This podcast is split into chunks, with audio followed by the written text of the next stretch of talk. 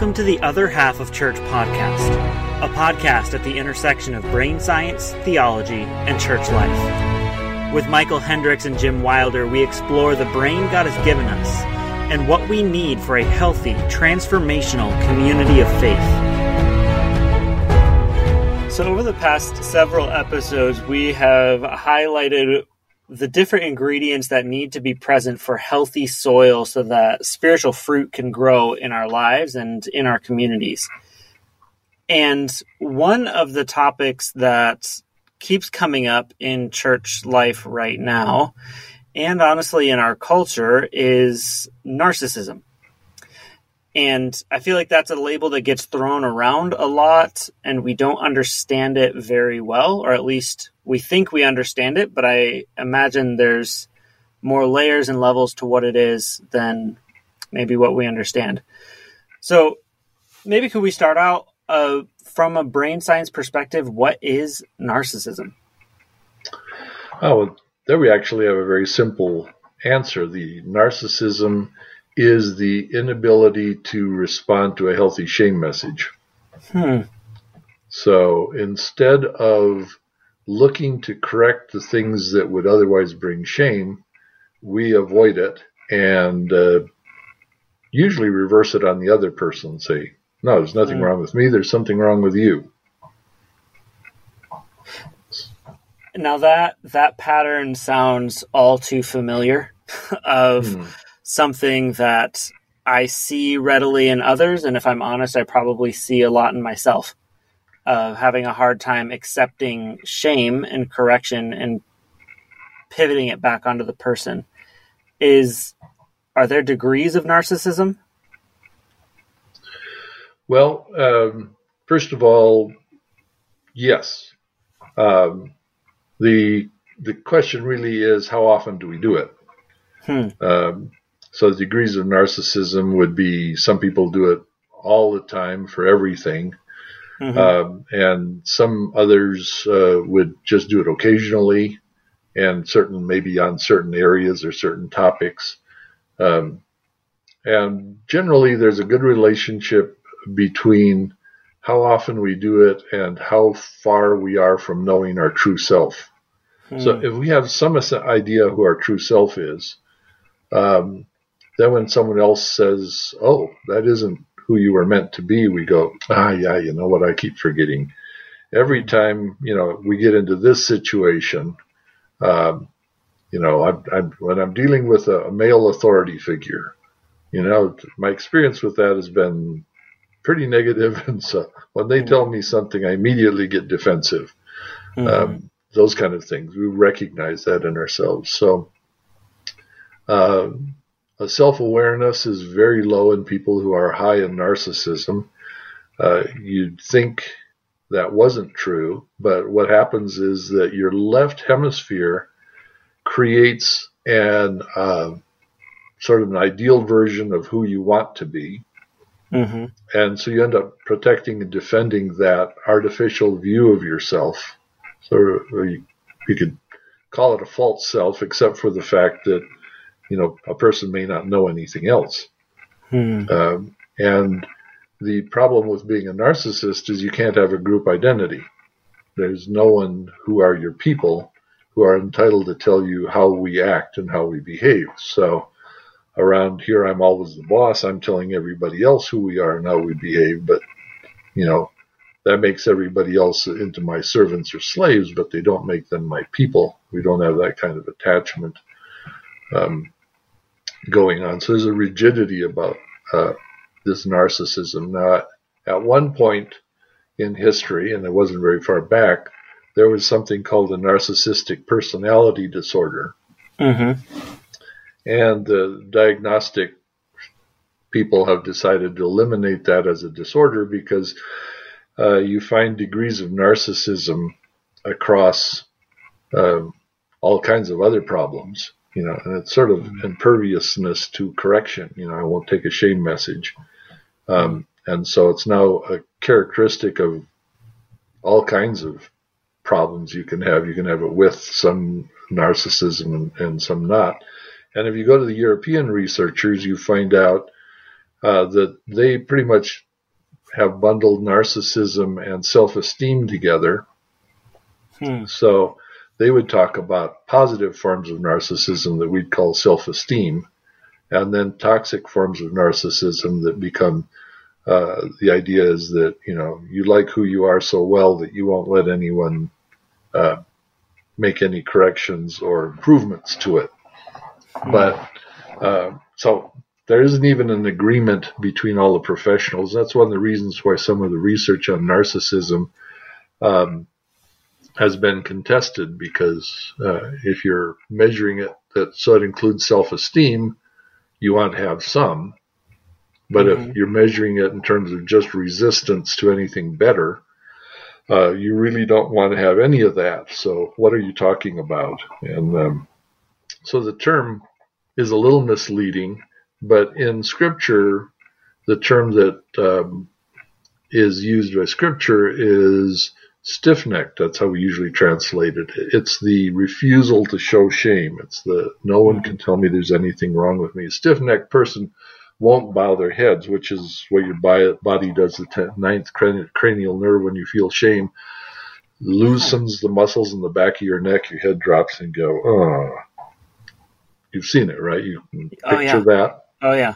So if you stiff your neck, you won't drop your head, you won't feel shame. That yeah. is what the Bible talks about, uh, that we're talking about with narcissism here. It's refusal to say, no one can tell me there's anything wrong with me. I won't take that from God. I won't take it from you. Um, I won't take it from from my people either. And I think one of the tragedies over the past decade, just as I've served in the church, is seeing this feel sometimes like a caravan of leaders who have flamed out and who are displaying exactly what you're talking about this inability to show shame. It's like they, even in whether it is adultery or embezzling or abusing power or just molesting going, kids. right. And and it seems like there's something about the way we do church that either it attracts or it feeds narcissists. Like why why is it that so many ministry leaders end up showing these signs? Well, yeah, that we couldn't have that many um, in leadership if we didn't uh, select them. And hmm. y- using whatever measures you want to, it seems like the rate of narcissism in in Christian leaders is about 3,000% above the average population, just using oh, the measures we have available. So we're clearly selecting for them. Mm-hmm. And um, I think there's uh, two easy to identify factors involved in that. First is um, if we make uh, Christian life all about the left hemisphere and being right, mm-hmm. we're looking for leaders who are very convinced that they're right. Yeah. And do being right very well. And that favors uh, narcissist because this artificially left hemisphere identity they've created is created around all the right beliefs and all the right things and all the right strategies and uh, mm-hmm. you know and the best way to uh, win in Christian circles is to be the one who's right, who's biblically correct about everything. We we mm-hmm. quickly forget that the people who were most biblically informed and felt they were right were the Pharisees and, and uh, scribes in Jesus' yeah. day. So, um, but we we follow the same logic, so we we're, we're confident in that. And the second is, um, well, it really traces strongly to the Vietnam War. Hmm. Uh, during the Vietnam War, the way that you got out of the war, the only one of the very few ways that you could, if you didn't have a physical disability, was to uh, go into the ministry, go into seminary. So seminary students were exempt from the draft. Oh, really? So if you didn't want to run to Canada, you went to seminary. And mm-hmm. uh, the people who did uh, not necessarily went there because they were feeling called from God, but they graduated with their degree and they wanted to be professionals like all the other professionals. Mm-hmm. So, one of the things about professionals is you don't have close relationships with anybody. Mm-hmm. Uh, you know, you you're you don't get emotionally involved with people, and so almost every seminary that I know of nowadays teaches that pastors should stay sort of emotionally distant or disconnected from their congregants in Mhm. some way and remain at professional distance and professional behavior. Mm-hmm. Well, as soon as you're professional and not relational, all the relational gauges of uh, is this person able to connect with us, become one of us, uh, gets taken off of the selection criteria. So we Hmm. don't really look at people's relational skills and abilities. How well how well can you hesed? Doesn't become the central question. It's how how strong are your beliefs? How good is your training? How strong is your anointings? Um, How engaging is your public speaking? right? Uh, and have you got a good methods? Yeah. You know, the sort of uh, the opposite of what we say in rare leadership. You're not developing. Uh, you're managing a program and delivering solid teaching, as opposed to developing a people and and creating solid, uh, strong Hesed relationships. So. Mhm. Uh, with that as our criterion, it shouldn't surprise us that the star performers are going to have a huge number of people with strong uh, kind of uh, narcissistic tendencies. Um, and furthermore, um, you probably know that pastors face their share amount of criticism, right? Right. So you want somebody who has uh, enough of a, a crust, you might say, that they Mhm. can take a lot of criticism without letting it throw them off. Right. So the kind of leader that perseveres is the one that shrugs off all the people things that people say are wrong with him or her, and just pushes forward. Well, now we've got a pretty good um, open field, let's say, for uh, someone who can create the image we want. We want them to create the image for our church, and furthermore, there's this very strong factor in American Christianity, in particular, that we want our pastor to make us look good. Mm-hmm. We want it to look good to the community. We want to look good to denomination. We want to look good to our children. We want to look good. And so our own narcissism is pushing pastors to be more narcissistic than they ever were before. So uh, Hmm. until we do something with our own narcissism, uh, we're not actually going to f- select a different kind of leader. And so it really comes back to what we've been talking about in the previous episodes with the soil, because if you can have a culture of healthy correction where you process shame, it doesn't seem like a narcissist is really going to enjoy a community like that. So, is there any hope of curing a narcissist? Probably the answer to your question is no. Uh, almost no counselors. If you want to cure a narcissist, um, you know, they're not going to take correction. Their their whole identity depends on you not telling them there's anything wrong with it. So how do you beat that system? Mm-hmm. Um, now, on the other hand, there is a cure for communities that grow narcissists. Hmm. If we grow joy, narcissists kill joy. Yeah. If we grow chesed, narcissists don't uh, respond to chesed because it uh, means you've got to love people when they don't like you and you know and and take correction. If we grow a group identity, we're people who love our enemies. Uh, then all three of those um, make it very very difficult to grow a narcissist to pick one as a leader and it helps all of us individually to deal with our own little bits of narcissism because most of the time our enemies are the people we live with. I mean, the Mhm. person that becomes an enemy to me most often is my wife. yeah. all she's got to say is, "Did you?" mm-hmm. And uh, I realize, no, I didn't. And right away, she feels like she's not on my side. She's not there for me. Right? That's mm-hmm. that's that enemy feeling. It's just so common that we do it all the time. We just don't call it enemy. And I need to be corrected. So if I deal with that in my own life, if I let my kids tell me, you know, you're not being a good dad right now, and I go, huh, I think they got a point there.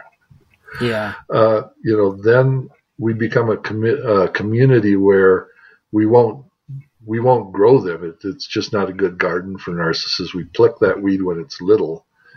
Now, if you have a, someone who is got who's growing some Hesed attachments, you actually have some room to talk to them about we're the kind of people who do this and that. And it'll have an influence on narcissists. You can actually, and we've seen this, when the community changes to be a, a not a garden for narcissism, but a garden for loving our enemies and forming Hesed, we have seen a number of narcissists follow the trend and and eventually move out of their narcissism. Hmm. But the cure was to cure the community so that it was no longer a good environment. When you try to cure the narcissist without changing the community, uh, their immune system just sort of locks down and fights you tooth and nail. Mm-hmm. Um, so we actually, you cannot really treat a narcissist, but you can treat their community in such a way that they may give up their narcissistic ways. Uh, it's also the risk always that they'll go out and say, you know, they they left, and as Scripture says, it's because they weren't one of you to begin with. It's like, mm. well, I don't want to be those kind of people. And if you don't want to be the people of God, even God won't make you, uh, you know, won't force you to stay. In this episode, Jim Wilder explained that narcissism is the inability to process healthy shame and that in a church culture that is devoid of the four ingredients of healthy soil, a narcissist can thrive. As a church, we need to practice the teachings of Jesus to love our enemies. In the next section, I'll discuss with Michel Hendricks the toll of narcissistic leadership and how churches can recover and thrive by building the four ingredients back into their soil. So early in the episode, I was speaking with Jim about what narcissism is, and I and I love his definition of narcissism is the inability to process healthy shame. Yeah. Practically speaking, what does that look like in a church? Well, that answer to that question is something he kept talking about healthy shame and I would ask him or, or narcissism and I, and what healthy shame how it's related to it and I would ask him about what's the definition of narcissism um because most of us think it's something like it's a person who who is grandiose who wants to be the mm-hmm. biggest personality in the room and someone who has little empathy and uh you know we kind of have that image of the you know the CEO or the big lawyer or something and mm-hmm and that's when I asked Jim this question, and he laid the definition you just said, where it's a person who can cannot essentially cannot process shame, healthy shame, relationally. Mm-hmm. And so, and I talk about this in the book too. One of the one of the skills in, in discipleship that are really related related to the right brain versus the left brain is helping people increase their emotional capacity. And what that means is that you can go into these six big emotions. I'll repeat them again. It's sadness and anger and fear and shame, disgust, and hopeless despair. Um, those are six big emotions our brain recognizes. And when we increase our capacity, there's exercises you can do that, increase, that, that can increase your capacity, capacity around each of those six to be able to go into them and stay relational. Mm-hmm. Now, when you're not relational, you know, what happens a lot with shame is when you feel shame, I I don't have the capacity. I switch off, and then I go into something called enemy mode, mm-hmm. and then I just want to win. Yeah, and uh, and narcissists tend to live a good portion of their life in enemy mode. They're always wanting to win. Mm-hmm. And so this is really a, a, a church DNA shift we want to make. That we, you know, and, and there's a lot of group identity around this. You see, this is all tied together with the four soils. You know, mm-hmm. joy means we're happy to be together, and it builds our love, hesed bonds, our attachments to each other. And as and in this loving environment, we build our group identity, and our group identity then allows us to correct each other in a healthy way. But all this together also makes our community very, very resistant to narcissism because narcissism requires all these other things of the soil not to be there for them to to kind of be winners. How does that look when when the let's say it's a narcissistic leader, their definition of winning is closely tied with advancement of the gospel, as they would put it, right? Or the acceleration of the kingdom.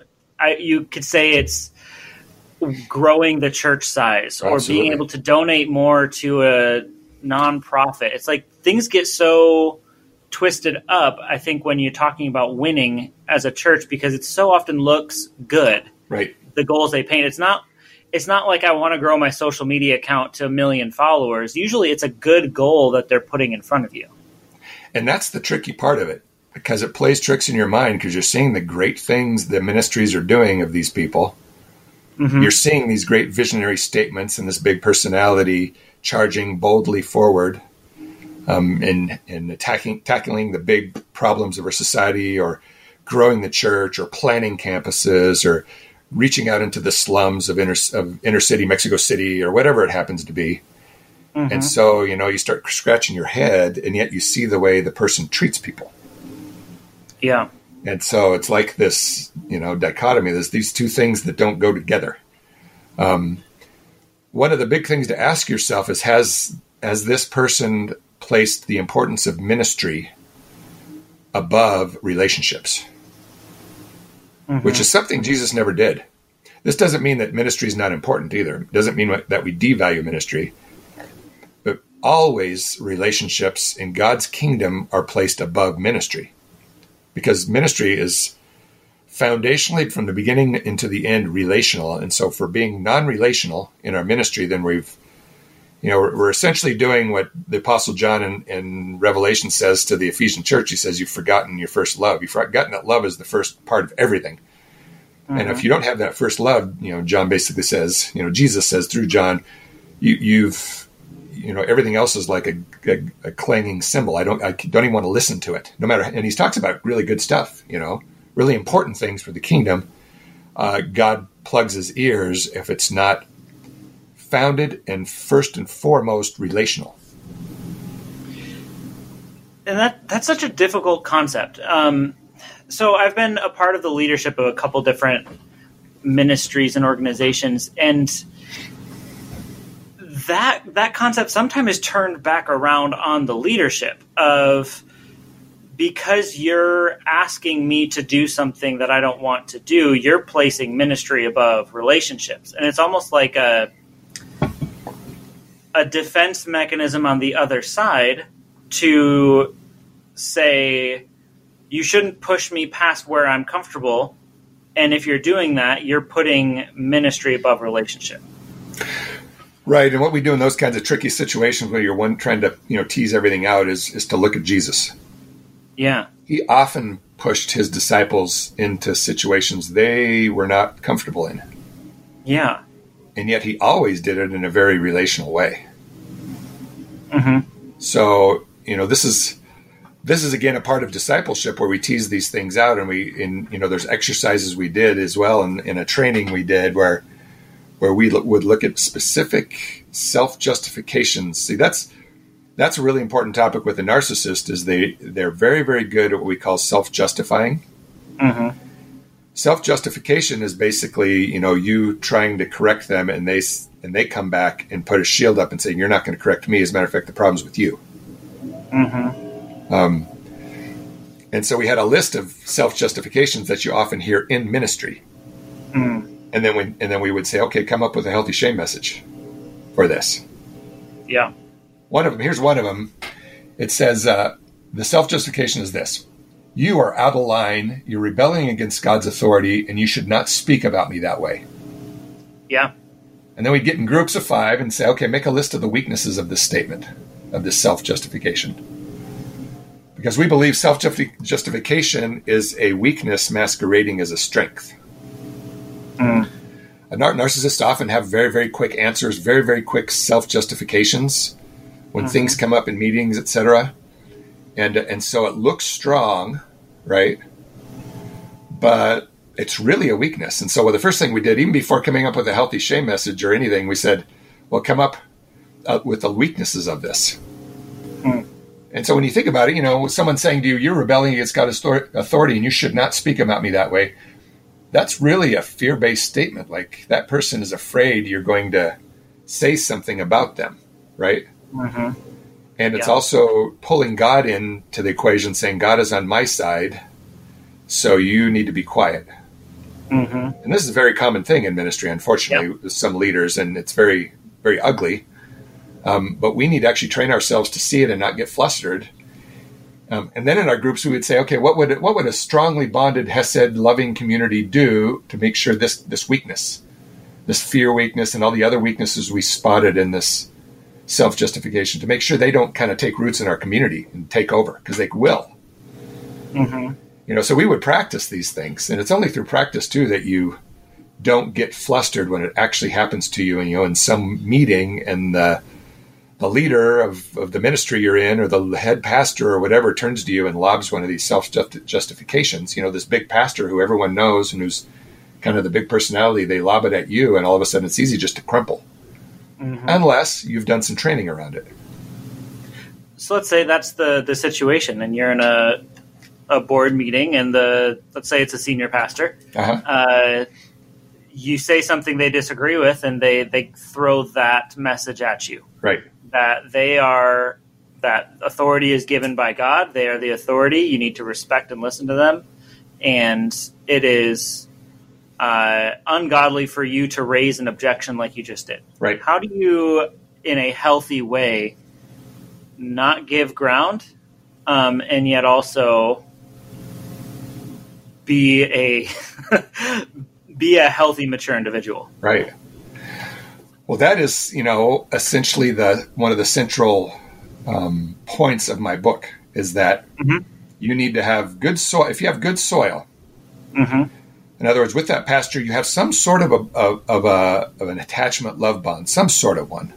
Mm-hmm. That's where I would start, and I would say, you know, say the pastor's name is uh, Bill. Okay, so I don't know mm-hmm. anybody named Bill, so I'll just use that name. I would say, you know, Bill, we've gone through a lot together, and I love the way you lead this church, and I really enjoy all that I've learned from you. Then we then I'd pull some group identity, but you and I know that in God's kingdom there aren't people that are on God's side and other people are not on God's side, and there's you know there's nobody who who's off limits as far as you know pushing back or at least questioning something that we think might be wrong we believe mm-hmm. everybody's on limits because that's the way a healthy family, our church is supposed to work as a family. Mm-hmm. And so we, you know, we don't make these statements that God is on my side, so you need to be quiet. That's not the way God's kingdom works. Um, on the other hand, I could be wrong.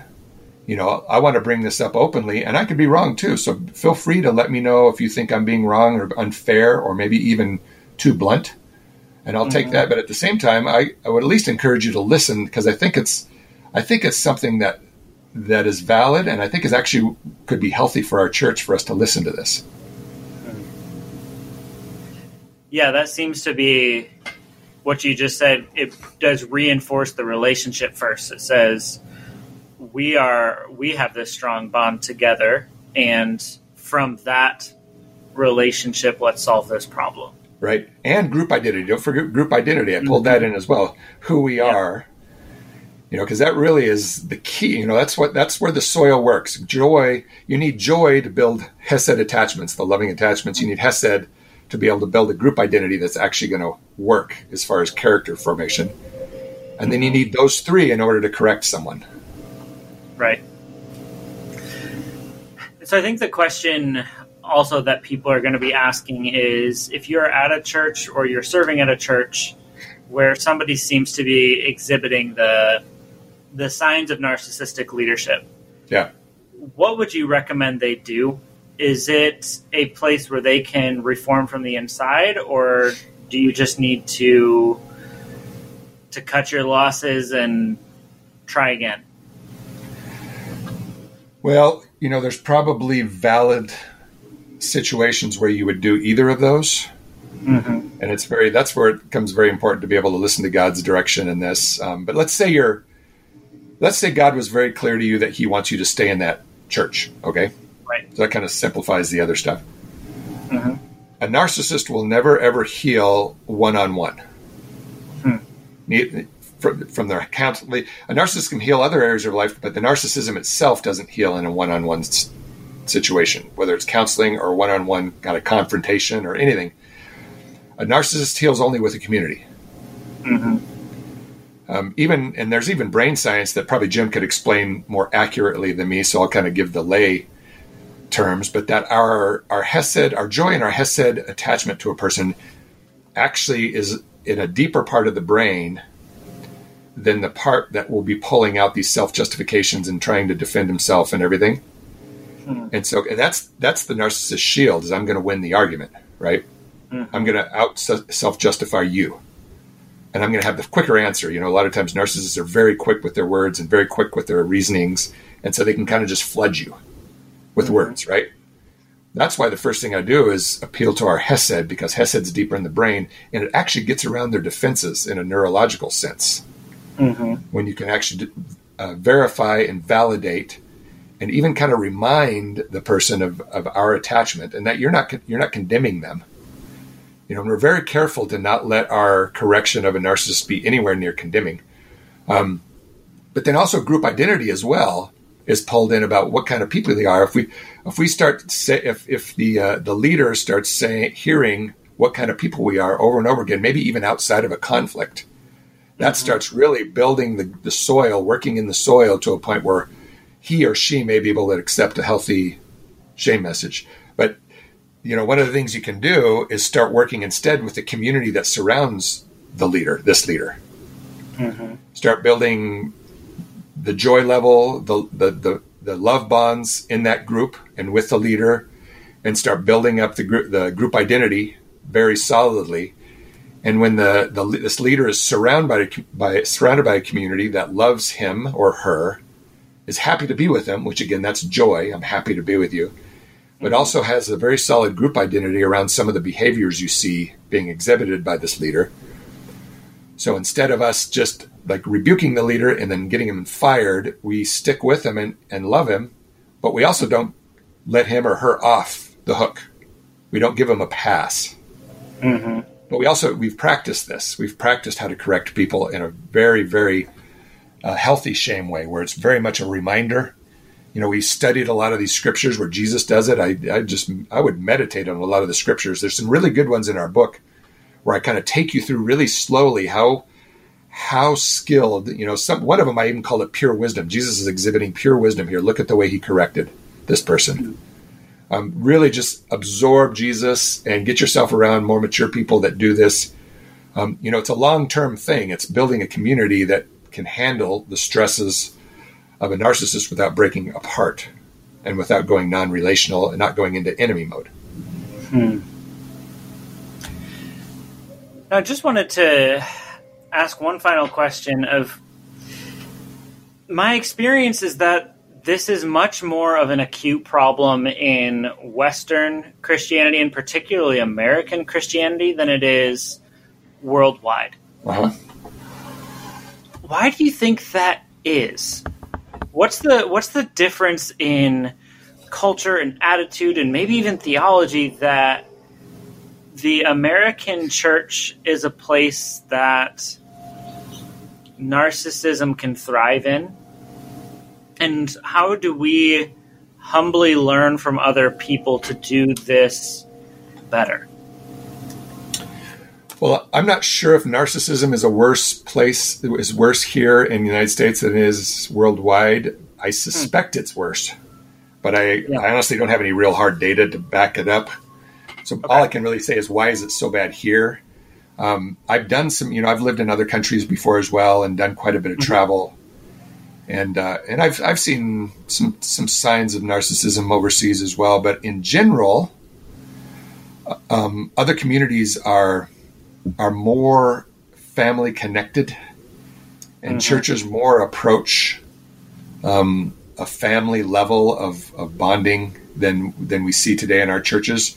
You know, a lot of that is well, there's a lot of reasons for that. You know, um, Jim talks about the Enlightenment really placed um, truth and being correct about doctrine higher than uh, being knowing how to love well.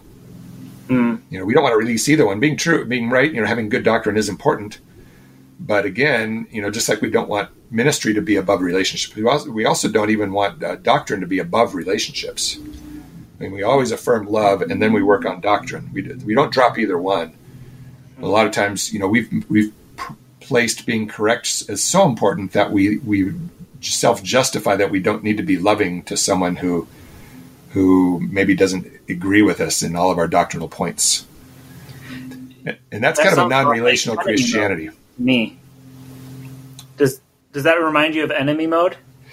Yes. So, and you know, we can doctrine can even lead us into an enemy mode where we stop being loving instead of knowing how to correct um, doctrine in a way that's very, very loving and very affirming. You know, we think we have to get mad and be almost like a policeman around doctrine, rather mm-hmm. than it's very similar to any kind of other moral problem. Is that we we affirm our we're happy to be together. We affirm our, our hesed attachment, our loving attachment, and then and then we remind them, you know, we're a people that place a high value on Scripture, on the words that Jesus taught us, and then maybe go delve into it. But we're also very very careful to stay relational. That is mm-hmm. the key, staying relational. Mm-hmm. Um, you know, some of what happened in our country as well has to do with uh, transformation that happened in, uh, um, you know, people leaving the farms, going into the cities, working mm-hmm. in manufacturing firms. Uh, you no longer work with your parents or with your family. You know, parents work in one city, the child goes to a university and then moves to another state. You know, halfway across the United States. That's all that's very common here, and those is that is not as common in the rest of the world. Mm. Yeah. And so that creates a separation, a lack of then kind of a family coherence, and some of that's been then the, the church instead of going against the current has kind of gone with the current, and you know a lot of our not all, and there's some very good and healthy family oriented churches here. So I don't want to just be a downer, but there's many churches that don't really emphasize or know how to emphasize creating a family level of bonding in church. Mm-hmm. Yeah, and it seems like that's the the cure, and that's what you've been talking about through this podcast, through the book, that the church needs to be that place where those strong relationships are formed, where that group identity is strong, where joy and hesed and correction all come together to create this nurturing environment that helps people grow. And that's where we're going to find the real transformation is when we're able to bring those elements together. Yes, and all four of those elements are are deeply relational. Joy, our attachments, our group identity, and reminding each other, which is healthy correction, reminding each other when we forget who we are, they're all deeply, deeply relational. You've been listening to the Other Half of Church podcast a podcast at the intersection of brain science, theology, and church life. To learn more about the book by Jim Wilder and Michel Hendricks, visit theotherhalfofchurch.com.